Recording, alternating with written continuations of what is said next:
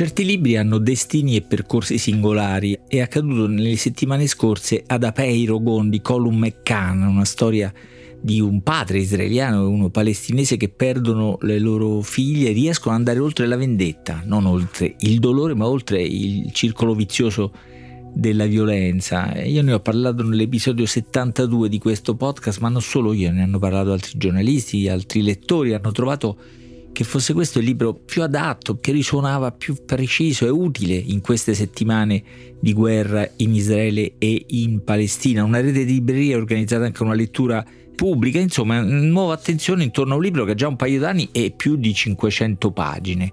Come è capitato a un autore nato e cresciuto a Dublino di trovare la voce più coinvolgente per parlare di una guerra in Palestina?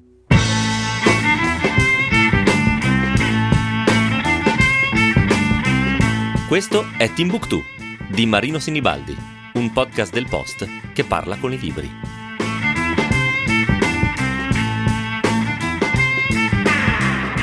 È uscito in questi giorni uno dei primi libri di Colum McCann, pubblicato in Irlanda nel 2000, quando L'autore aveva 35 anni, dunque un libro di racconti che ci dà un po' la misura di come si è formata questa voce, con la sua attenzione ai conflitti, conflitti pubblici, politici e all'umanità che vi precipita dentro. Questa sensibilità McCann l'ha allenata raccontando i conflitti della sua terra, i Troubles, la guerra civile nell'Irlanda del Nord, come in questo libro tradotto da Marinella Magritte per Feltrinelli che è una raccolta di tre racconti con un titolo Come ogni cosa in questo paese, che è il titolo del primo dei tre racconti, abbastanza breve ma molto toccante, molto particolare. Il più lungo, quasi un romanzo breve, è il terzo ed è il più politico, fin dal titolo Sciopero della fame, che allude alla scelta di un gruppo di detenuti dell'IRA, l'esercito indipendentista dell'Irlanda del Nord, di adottare in carcere forme di lotta estreme, fino allo sciopero della fame, per rifiutare lo statuto di detenuti comuni e rivendicare quello di detenuti politici, dicevo con varie forme di protesta, anche molto vistose, non si lavavano, indossavano solo una coperta per anni, rifiutavano gli abiti del detenuto comune appunto perché pensavano di non esserlo, fino a uno sciopero della fame molto duro, radicale, che portò alla morte di dieci loro, il più noto era uno dei capi dell'IRA, Bobby Sands.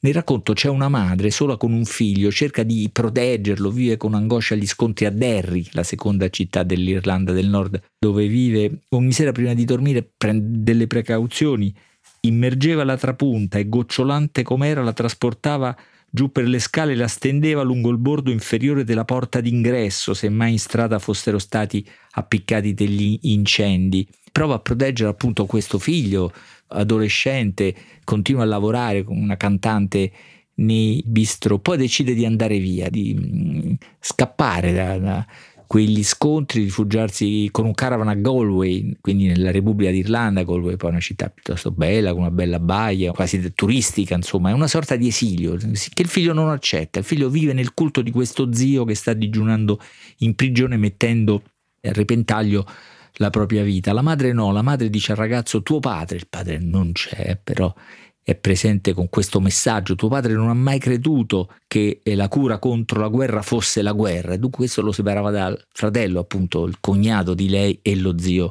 del bambino.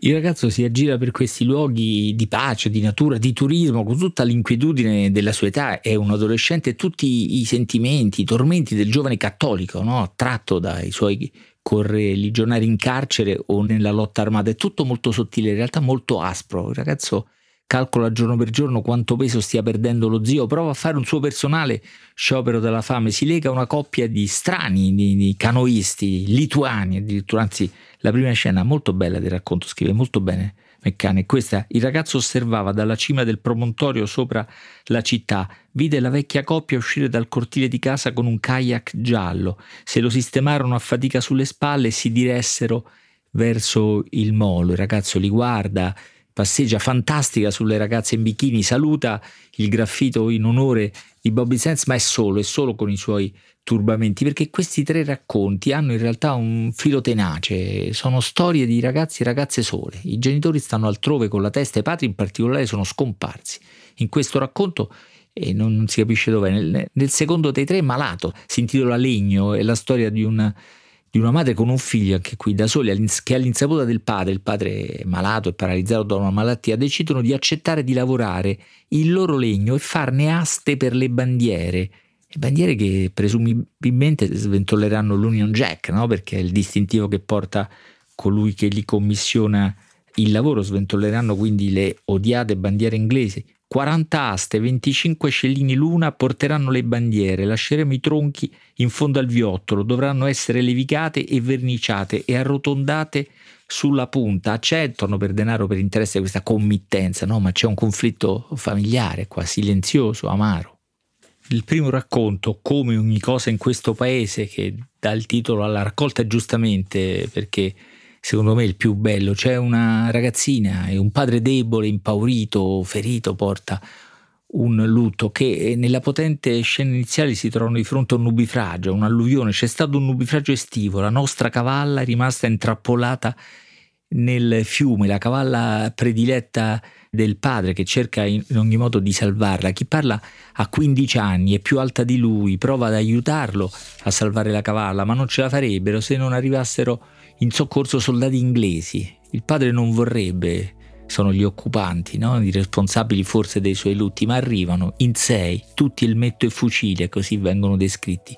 Bastardi, sussurra il padre, ma salvano la cavalla e uno di loro si ferisce persino per aiutarli, per farlo. La ragazza riconoscente gli offre il tè, il padre sembra ancora più spaventato, rimpicciolito, tremolante, ha una rabbia che non riesce a dargli nessun tipo di forza, ma non riesce, non riesce a accettare quella presenza, non riesce a perdonare.